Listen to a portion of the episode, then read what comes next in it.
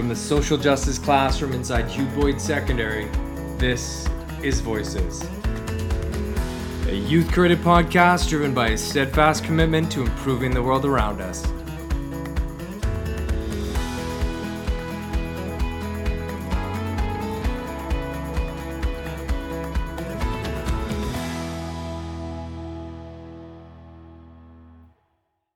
Hi, my name is Alessi, And my name is Tilda. And you are listening to Voices Podcast. Today, we are excited to be interviewing Julie Prodor, a sexual health educator at Salema Noon Foundation. Salema Noon Sexual Health Educators is home to trusted sexual health and empowerment educators with more than 20 years' experience in British Columbia. Their mission is to bring empowerment education about self esteem, body image, or assertiveness to every child in British Columbia, regardless of their financial or life circumstances, to reach families and kids they never reached before. So, uh, we have a few questions for you. Uh, it's around 11, 12 questions. So, the first question is What drew you to this topic and inspired you to become a sexual health educator?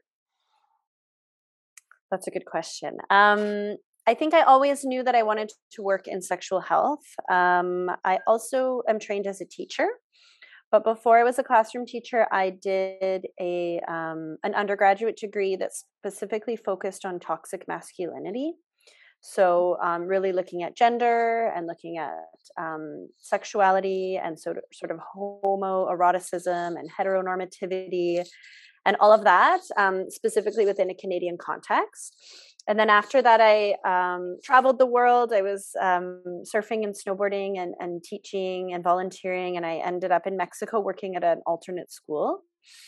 Um, and so after that is when I was inspired to go back and do my master's um, more in gender and policy. So thinking about the ways that white Western women and white Western feminism um, can impact the way that we see um, developing countries and the way that we see them educating their girls specifically.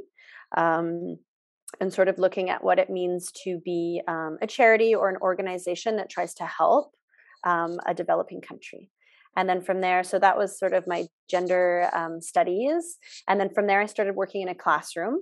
Um, and I obviously saw, like you can see, um, a gap where um, kids aren't always getting the information they need right uh, there's a lot of focus on you know math and reading um, but there's a lot more that goes on in school every day right Yeah. and i know that a lot of youth are also not supported at home so if they're not getting it at school and at home how are people supposed to empower themselves Mm. right so that's sort of the the long route that i took um, but for me it's really important it's really important to empower people to teach kids as early as kindergarten about consent about feeling um, safe in their own bodies um, and carrying that conversation and seeing how it develops through the years right Yeah. which is great Yeah.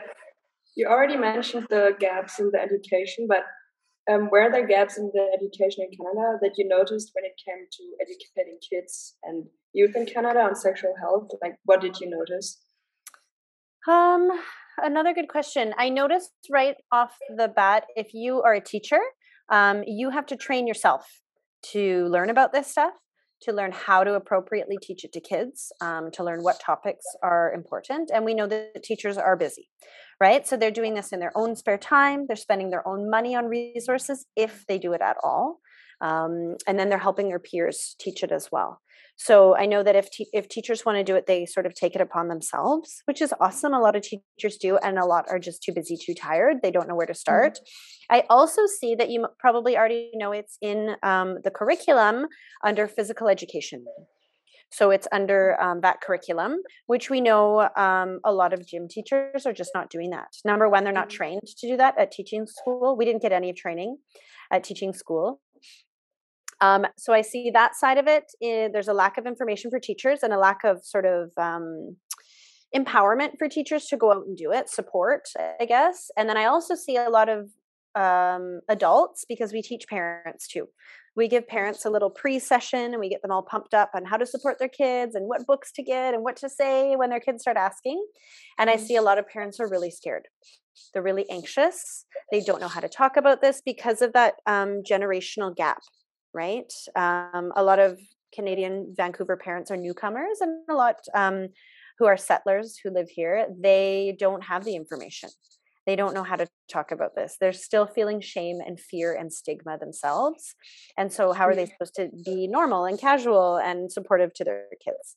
So, I see all these sides, and then I see every day in schools kids um, touching each other inappropriately, using inappropriate language, not using the language of consent culture, right? So there's mm-hmm. like all these different pillars that need to kind of be working at the same time um, in order to get this, in order to get the wheels moving, right? Yeah. So, as it stands today, how much or what type of sexual health education do students typically receive in the British Columbia K 12 school system? Okay, so it is in the curriculum. Um, it's about one sentence per grade. And it's so you can look it up yourself if you want. Um, BC curriculum's all public knowledge, it's all online. You kind of have to dig for it. You look under physical education, um, and it's pretty basic, it's pretty minimal. Um, it starts with safety, right? What, what we're talking about with the youngest age is this is your body, you're in charge. If anything feels weird or uncomfortable or or awkward with your body, you got to talk to a trusted grown up. That's base level, right? And then we go all the way up until grade 10, where um, after grade 10 as you know gym is now an option right? Physical education is an option. You don't have to take mm-hmm. it. So lots of kids who don't take it they don't need anymore it, it's off the radar right? Uh, where you could argue that's a really important time to be teaching these things or to have them available through different topics um, Tilda, you mentioned that you learned it through biology class, right? Yeah. Because at the end of the day, it's science, right? Mm-hmm. When we talk to the young kids, we call it body science. And we say, who loves science? Who wants to be a scientist? Let's learn scientific names for our bodies.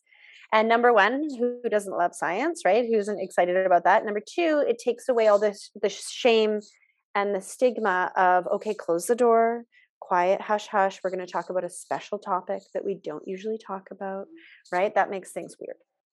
So, um, right now, if Salema Noon and me and our team goes to visit a school, they get about an hour a year of um, sexual health, which a lot of people go, tick, awesome, we did it. Um, but if kids are absent that day, if they didn't absorb everything, if it didn't make sense to them, um, if there aren't teachers that are taking it on board themselves in the in the school community, then um, they're relying on what they get at home, which mm-hmm. we don't know, yeah. right? It's different yeah. for every family yeah. You kind of answered our next question uh, a bit but like what in particular do you do as a sexual health educator at salema noon empowerment foundation? And is there a specific age group or demographic demographic you typically work with? Yeah so good question. Like i said um, i work with kindergarten to grade eights um, and we go in and we start really basic just scientific names for bodies um, mm. reproduction so how a baby is made uh, where a baby comes from. And at that point, like the kindergartners, it's really just exposure for them. They're not going home and asking their parents really complicated scientific questions about umbilical cords, right? Mm-hmm. Or the uterus. No, they're noticing they have a belly button for the first time, or they're um, hearing that their family is, you know, um, special and all our families are different, right?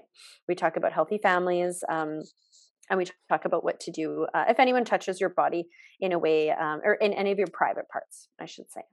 Mm-hmm. so that that's sort of um, the demographic um, and then we we build up from there. So grade two and three we repeat that message. Grade four five it gets a bit more complex. We start to get into puberty um, at about grade three uh, and then grade seven, it gets a little bit more real, and we talk about um, online safety, pornography, sexting, um, all that good stuff, uh, and sort of a little bit more um, the sexual health side of things, preventions, STIs, that kind of stuff. So it mm-hmm. really just builds and builds, which is a good thing. A lot of um, kids see me and they say like, "Yes, you're that lady from last year that came to talk to us," right?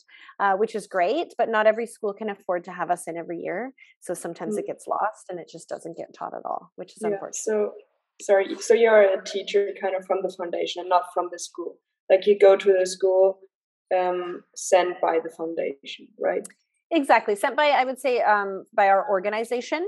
Uh, we mm-hmm, also yeah. we have a foundation as well, but yeah, so we get hired by the school. Uh, often it's a group of parents that want to get us in. Uh, mm-hmm. sometimes mm-hmm. it's teachers or, or principals, and then sometimes we usually teach in private and public schools. But sometimes if a Catholic school, which has um, from my understanding, not a comprehensive sexual health education, I'll go into a mm-hmm. weekend session with them. And so I'll go in, and it's a group of parents who've gathered together with the community, um, and they get their kids together, and I teach on the weekends to Catholic school kids. Yeah. Okay. Okay. So, in your opinion, what is the most important knowledge that teenagers or teens, youth in general, should have when it comes to their sexual health? I think the most important knowledge for me is for teenagers and youth to know that they should trust and protect um, and value their own bodies. So I want everyone, when I talk in our workshops, I want everyone to feel that they're included in that conversation, um, regardless of who they are, how they identify, what their abilities are. Um, so that I want everyone to hear that their body is worthy um, of not only respect, but of love and they get to determine what that kind of love looks like right? They get to say um, who goes on their body who doesn't. They get to say what they like. They get to say what they find pleasurable or exciting or not. They get to decide whether they want to ever have sex one day right?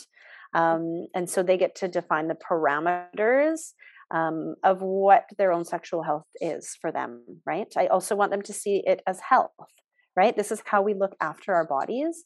It's not all about pleasure right? Or about finding a partner or being in a relationship or love. Um, it's about looking after ourselves, really. Yeah. Yeah. Okay. Um, so our next question: um, Do you think that the substantial number of teen preg- pregnancies and STDs cases today are a result of poor sexual health education in Canada? Good question. Did you do some research on this? What's did you do research on the teen uh, pregnancy rates? Yeah, we did. Uh, so that was a thing that we were very curious about mm-hmm. because from what I've learned in my experience in Brazil is that most teenage pregnancies occur, at least in Brazil, in more uh, poor uh, regions, poor regions in Brazil, which don't have really access to sex uh, health education. Mm-hmm. So usually the the teenage pregnancies are a direct result from uh, people, teens who are not doing sex in a safe way. They're mm-hmm. not using any contraceptives, no, not using condoms or putting condoms on incorrectly, reusing condoms. I've heard of that. Uh, mm. Uh, so we did some research, and it came that per year in Canada, all throughout Canada, there are 40,000 teenage pregnancies. Uh, and STD cases, it's quite a close number as well. Hmm. Okay, I love it. Um, yeah, so I can tell you that sounds like a lot, right? I can tell you the good news is um, teen pregnancy rates have been declining for decades. They've been going. Um, there's less and less of them. Um, which I mean, I'm not here to judge. I don't want to say that teenagers don't make great parents, right? If that's what they want. Teenagers can make amazing parents and start amazing families. Um, but I do I do worry about the unwanted pregnancies, right? And like you said, um, people not understanding what tools um, and preventions they can use during sex, or people who are in non-consensual relationships, right? That's what, what we're more worried about um, we do think that the rates are or we do know that the rates are going down. Um, stds sexually transmitted diseases uh, is more of an the american term. In canada we we use std but we use sti in fact the most up-to-date one is stbbi um, sexually transmitted blood-borne infections right? Mm-hmm. so that's like the the actual language we use. Um, those rates are going down as well, but we have work to do, and we have a lot of work to do with condom usage as well here in Canada. Um, I don't know. I think it's a combination of both education and also access, um, as well as stigma we know that it's harder for someone in a rural community or even in an indigenous rural community um, to have these accesses to things like a youth clinic or confidential private information or even a family doctor or um, a walk-in clinic right we know that um, across Canada, our healthcare system is in crisis, and it's it would be hard for me to even get a doctor's appointment tomorrow, right? Someone who has resources, someone who speaks English, someone who, who has time, right? A car. Um, so I do think access is a tricky thing. Access not only to supplies like condoms and birth control and contraception, but access to real information, right?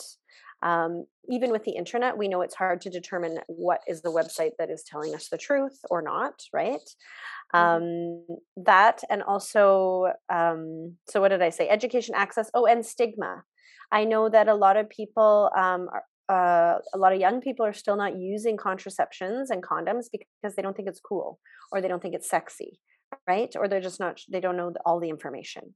So i think stigma about back to our conversation about health uh, if we frame it from a healthcare perspective right like the same way that we use gloves if we're performing something or the same way we use a mask if we're in close contact with someone with covid right these types of protections need to be thought of as like health and safety rather than kind of an afterthought or a choice or whatever so I think there's a all it's kind of those wraparound ways that we see these things. Um, I also tell a lot of young kids if you were ever going to use things like condoms or lubrication or contraception, um, you would buy them beforehand, right? You would talk to someone about it. You would read the instructions. You might practice using it, right? You might even talk to a healthcare professional. It shouldn't be just sort of like an afterthought, panic in the moment thing that you're trying to use or not. Does that make mm-hmm. sense? Yes yeah i hope that answers that question there's a that's a huge yeah. question oh it does it does mm-hmm. what do you think is a good way to approach the topics of teen pregnancies and stds well with teens or as you said stbby i STBBI. You can add oh, that to STBBI. your vocabulary. Yeah, I, I leave out the BB. I leave out the BB because it's uh, annoying, but I say STIs. okay. And is there a particular age when it would be appropriate to learn, considering maturing levels? Your, my answer will probably surprise you. Um, the younger you can start talking to kids, the less weird it's going to be when they actually need the information. Mm-hmm. Right? If like for you, for instance, both of you are sharing in your experience, you've been talking about this in your household since you were preteens, right? Yeah. Um, I would encourage parents to have these conversations with kids when they're as soon as the kids are asking, or in kindergarten, right, or earlier. So these conversations involve talking about this as a normal topic, getting books and supplies that are age appropriate. There's so many good um, LGBTQ inclusive, a, like um, body positive books out there about um, puberty right? So having those laying around the uh, the house for kids to look at. I think the earlier the better. Um, I know from experience, if I walk into a room of grade fives and sixes and I say, I'm going to talk about sex today, they'll go, Oh my God, oh no. They're plugging their mm-hmm. ears, they're yelling, they're making barfing noises, right? Yeah. But if I walk into a room of kindergartners and say, I'm going to be talking about sex today, like maybe one or two will giggle right? Mm-hmm. Yeah. So it's that exposure young. But then if I've been teaching them since kindergarten and I come every year and I come in grade five, they kind of roll their eyes like, oh, not this lady again, right? So we have to kind of approach it in a way that's uh, developmentally appropriate for kids. But also, we just have to take a deep breath and take the stigma right out of it, right? I tell them I'm a scientist. I talk about this all the time. This is very normal for me. Um, and they should feel the same way when they're talking to adults in their lives. So I think the younger the better. Um, but I also know that parents are scared, right? Parents need tools, they need support to start these conversations because they didn't have these conversations when they were younger. So it's a generational divide, I think, a generational gap. And I think we need to sort of end that gap by getting everyone getting on board and, and making this a normal topic for kids. Mm-hmm. Yeah, I love that question. Okay. So uh, another question is Do you think sexual health education can be an effective way? You kind of answered this already, but can it be an effective way to prevent sexual harassment or abuse that can happen to kids and teenagers? Um, I do. I do think this, and I do know this from research. So, research tells us that um, young kids who are educated um, and knowledgeable about their bodies, about consent, about appropriate names for their bodies, are at a reduced risk um, for sexual health. I'll tell you a story that I share with parents that I teach. Um, one of our mentors, her name is Meg Hickling. You can look her up. She sort of um, trained Salema, uh, and then Salema trained me uh, in this work. And she's a pioneer who was doing this in BC for 30, 40 years ago. She started the work of sexual health education with kids. Um, and she used to go to prisons as part of her research, and she would interview um, pedophiles and child molesters. And she would talk to them about what were the ways that, how did they know which kids were going to be an easy target, or how did they lure or trick um, children. And so, although this was difficult for her, obviously, um, it was an important part of research because it told um, they told us that they would they would know what the red flags of kids um, who were if a kid was educated about their body parts and they were saying things like don't touch me in my penis or that's my vulva or these are my breasts right using appropriate words um, for body parts and that would is probably a red flag that those kids have been educated uh, about their bodies and which means they've also probably been educated to report abuse right? Whereas a kid uh, if a kid doesn't know what to do or doesn't have boundaries and consent and, and sort of saying well I, I thought that was my special place right? Or my cookie jar or like whatever i've heard all of them um, then that's probably a sign that a kid hasn't been taught that this is inappropriate right so we know that uh, we know from that research and lots of other research that uh, the more education someone has the more empowered they are right? We know pow- um, knowledge is always power. Um, and so yeah that's that's a big reason why i do this work is to prevent um, to prevent kids um, from being abused and to empower the kids who may have already been abused to speak up and to put an end to that abuse to um, seek out a, an adult that they trust. Yeah. Okay okay so now um, do you think the canadian healthcare system plays a huge part in the prevention of stds and teen pregnancies and if so how or could the healthcare system do more um, I think it can always do more. Uh, mm. I think they play a, a. There are resources there, but like I said, um, in places like rural communities, there aren't a lot of resources. If you grow up somewhere, or if you live somewhere like Vancouver or Richmond, um, and you had an unwanted pregnancy, you could you could, for the most part, you might need some help navigating the system. Seek out an abortion have that paid for, have someone help you, have someone escort you, explain it to you, get some counseling around that. Whereas if you lived in somewhere like Terrace, BC, or somewhere like Grande Prairie, or somewhere rural, um, it might be hard for you to access that. Mm-hmm. Um, a, maybe there's no clinics nearby. B, maybe there's no doctors doing that work at those clinics and C, you just don't have the resources. So we hear about these horror stories in in America, right, of people being um, losing their rights to have an abortion. Um, there's a lot of people in Canada that don't have the right to access the the right to information.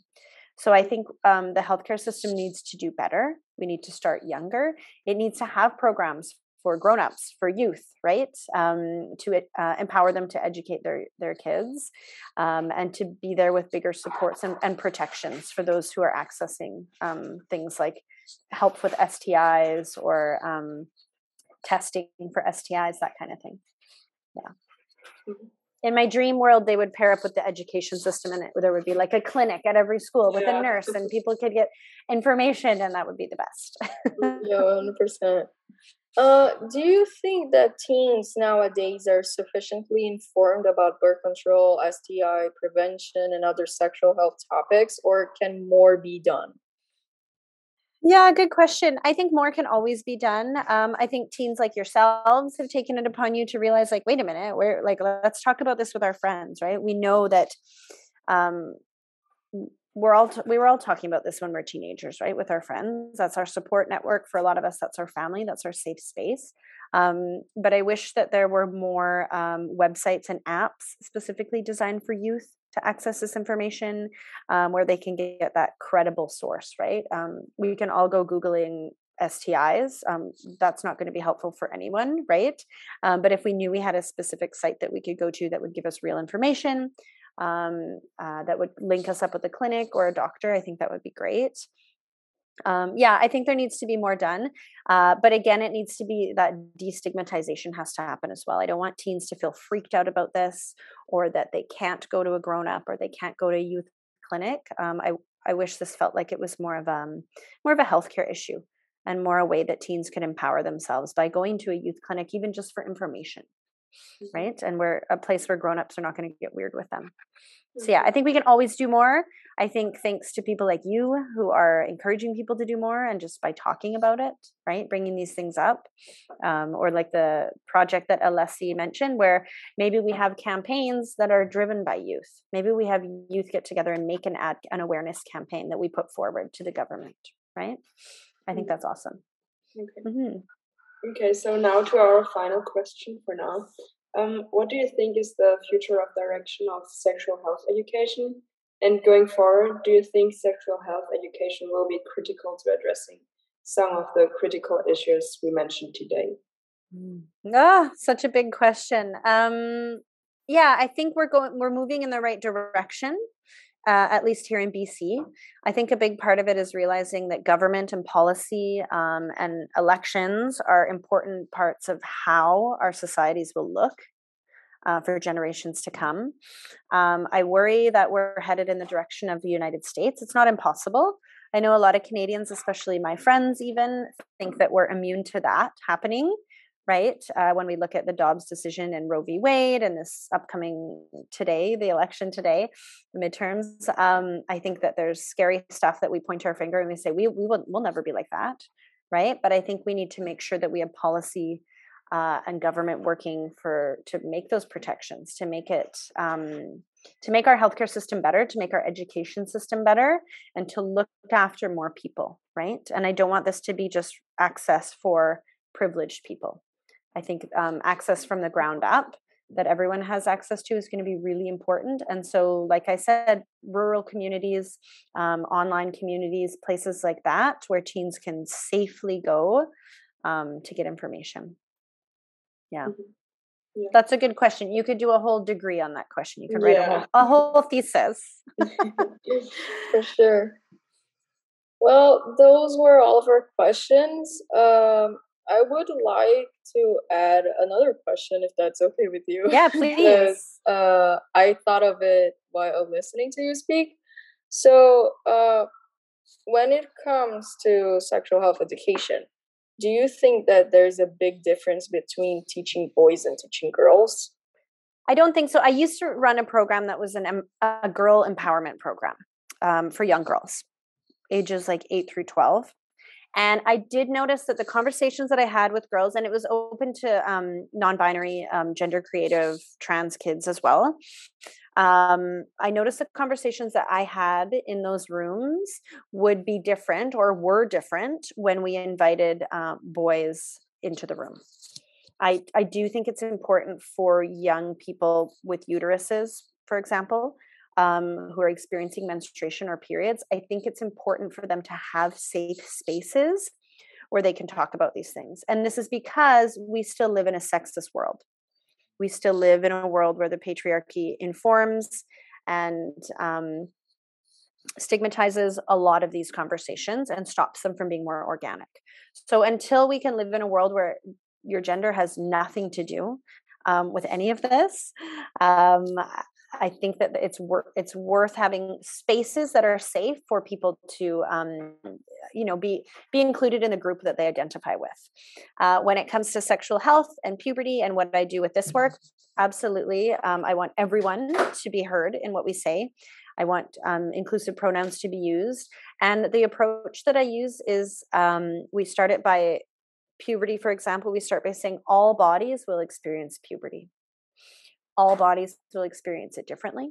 All bodies will grow hair and have oily skin and grow and gain weight and feel big emotions and have mood swings, right? All bodies will do all of those puberty things, but some may experience uh, periods and some may experience wet dreams and erections, right? So when you approach it from that standpoint, that this affects all of us in a different way. And there are a few different changes that we might notice, but that we all need to know about. There's no reason why um, young boys shouldn't know how a tampon works, right? Um, that's a pretty useful life skill. Um, but but that's sort of my my take on it is when kids are young and we we have them all included. Um, that's just the way that classrooms look these days. That's just how our world looks. Um, there aren't any other topics that we would separate boys and girls for. So why would we do that for this, right? I think that further adds to the stigmatization and it makes it weird, right? That's how I was taught when I was young and it was weird, right? it didn't make sense yeah. for me, for me and my body. So, so mm-hmm. yeah, I, I love that question, and I, I, get that a lot from parents. They still think we should separate boys and girls, um, but that's just not what Canadian society looks like. So that's not Mm, I don't think that's yeah, use, yeah. useful. I asked that question mostly because I just remembered that I I did my first six months of grade twelve still in Brazil before coming here because the school system is different, and last year, I remember that a couple of my friends, a group of girls, they decided, hey, we need to speak more about stuff that includes bo- both men and women, so and everyone in general. So they created what they called the feminist group in school, and every Wednesday they would, uh, they still do it until now. They're graduating today, so but the, it's cool. it goes on because there's people from every grade in high school in it so it passes on to people to the freshmen who are coming each year mm-hmm. so the as the uh, it is called the feminist group but they don't talk only about fem- what they what people think is feminist issues. So when we talk about feminism people usually are like oh okay empowered women women fighting against the patriarchy and all of that. But it, it doesn't all come from only women. Everyone needs to be into it. And so we started to go for topics that a lot of people didn't even realize that were fem- that were related to feminism. And those include sex health and we talked a lot about pornography for an example and why uh, a lot of people consider it to be bad why a lot of people consider it to be an a possible addiction, and some people do have a, a porn addiction, and how it can affect your sex health. Uh, we also talked about how men uh, men should not be grossed out by menstruation. They also should know about what uh, women or people with uteruses uh, do to keep themselves healthy when it comes to sex, when it comes to their gynecological issues, and everything like that. And it was actually a good thing because we started with only two guys going to the group. And by the end of last year, we had more than 20 guys because they were still like, oh, feminism, that that's funny. Feminism, ha ha ha. And then they started going, they started learning, they started saying, hey, this is actually important. We need to know about this. And one day we decided to make a meeting about how they felt and all of that. And it was interesting because they were like, well, no one takes our issues really seriously. So we just joke about everything. Hmm. That was interesting because then it makes a lot of sense. Because when you try, as you as an educator, you mentioned that uh, students usually are like, oh, penis, vagina, ha ha ha ha ha, when you try to teach them. And usually I assume it's mostly the boys who do that. It's not though. And that's it's not mostly them? No. And that's part of the assumptions that we make, right? Like really? because of the stigma that boys oh. are, oh. you know, allowed to take up more space, they're allowed to be more immature, right? Yeah. That's a social script that we've written, right? That's a gender. Boys will be boys. Yeah, that's the thing. It's that this is part of our our stigma and our socialization playing into this, thinking that oh, a man can't be a feminist, or like oh wait, you shouldn't be at this meeting, or like whose space is this for, right? Whereas at the end of the day, it's like I said, it's about bodies, it's about health, it's about ownership, empowerment, consent. Those are topics for everybody, right? Regardless yeah. of mm-hmm. of whether you're able-bodied or disabled right or or trans or cis or yeah that's really interesting i love i loved hearing that about your group but and at the end of the day the definition of feminism is just equality right yes right? this is what feminists want so there's no reason why everyone shouldn't be included in that group right of yeah. course there's different factions of, of feminism of course different groups but but that's yeah that's unfortunate that feminism is still a dirty word um, and people are still scared off by that yeah mm-hmm. and i also noticed that when it comes to like sex uh women are demonized for it when mm-hmm. whereas guys are like oh yeah you got with i don't know how many girls hell yeah you're an alpha male. Yeah. like you go guy get more girls as many girls as you can get the better you are. Whereas if a girl like kisses two guys suddenly sorry for my vocabulary but suddenly she's a slut.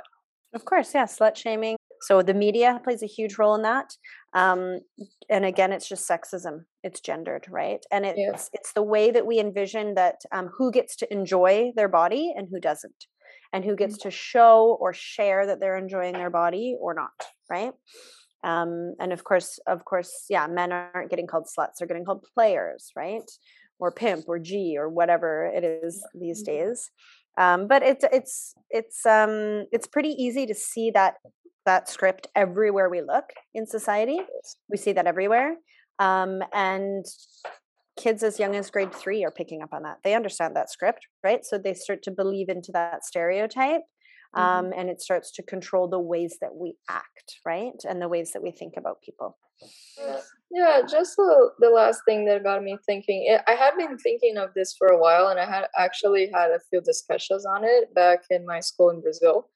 Um, do you think that sex health education like as it is in the curriculum is way too like turned to the heteronormativity like it's only about straight couples and everything like men and women that's it because mm, yeah. usually when i look at like sex health sure sometimes people talk about like homo uh homosexual uh relations sex relations uh as like oh yeah just put a condom on and be free but when it comes to like women like women uh, loving women and no one talks about it there isn't like a specific form of like prevention of STIs when in homosexual relationships with women or people with vaginas, vulvas.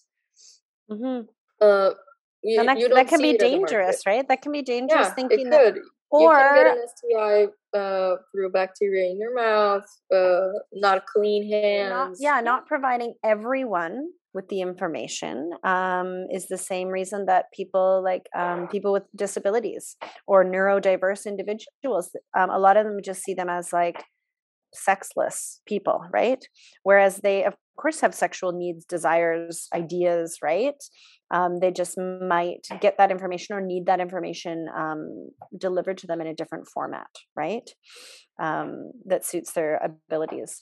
So, yeah, I think that you're right. And I also think that the way that our curriculum works is we talk about it as um, there are lots of different kinds of sex. A lot of kids ask me, well, what even is sex, right? And I would never tell them that, that sex is vaginal sex, right? Penis and vagina. That's one of the only types of sex that will, or that's the only type of sex that will lead to a pregnancy, yes. There are also lots of ways to get pregnant, though. Um, but I tell them that sex, uh, it doesn't matter which bodies are coming together or what body parts are being used. The important part is it's what those people want and that they're both consenting to it, that or that they're all consenting, right? Mm, so when Can we I... think about sex like that, that's a much broader scope, right? That includes everybody. Yeah, go ahead, Tilda. Sorry, I just wanted to add from my perspective. I also just learned about the hetero, like the way of sex with like between men and women. I never learned about like woman woman or man and man in school i just mm-hmm. learned about it mm-hmm. over social media over like in the internet but by myself and not from school and that's just a, a point i always thought about like i i need to um like get information about a lot of stuff from the internet because i didn't get it from the school or my parents yeah, and so many kids ask me an anonymous question: How do how do gay women have sex? How do gay men have yeah. sex?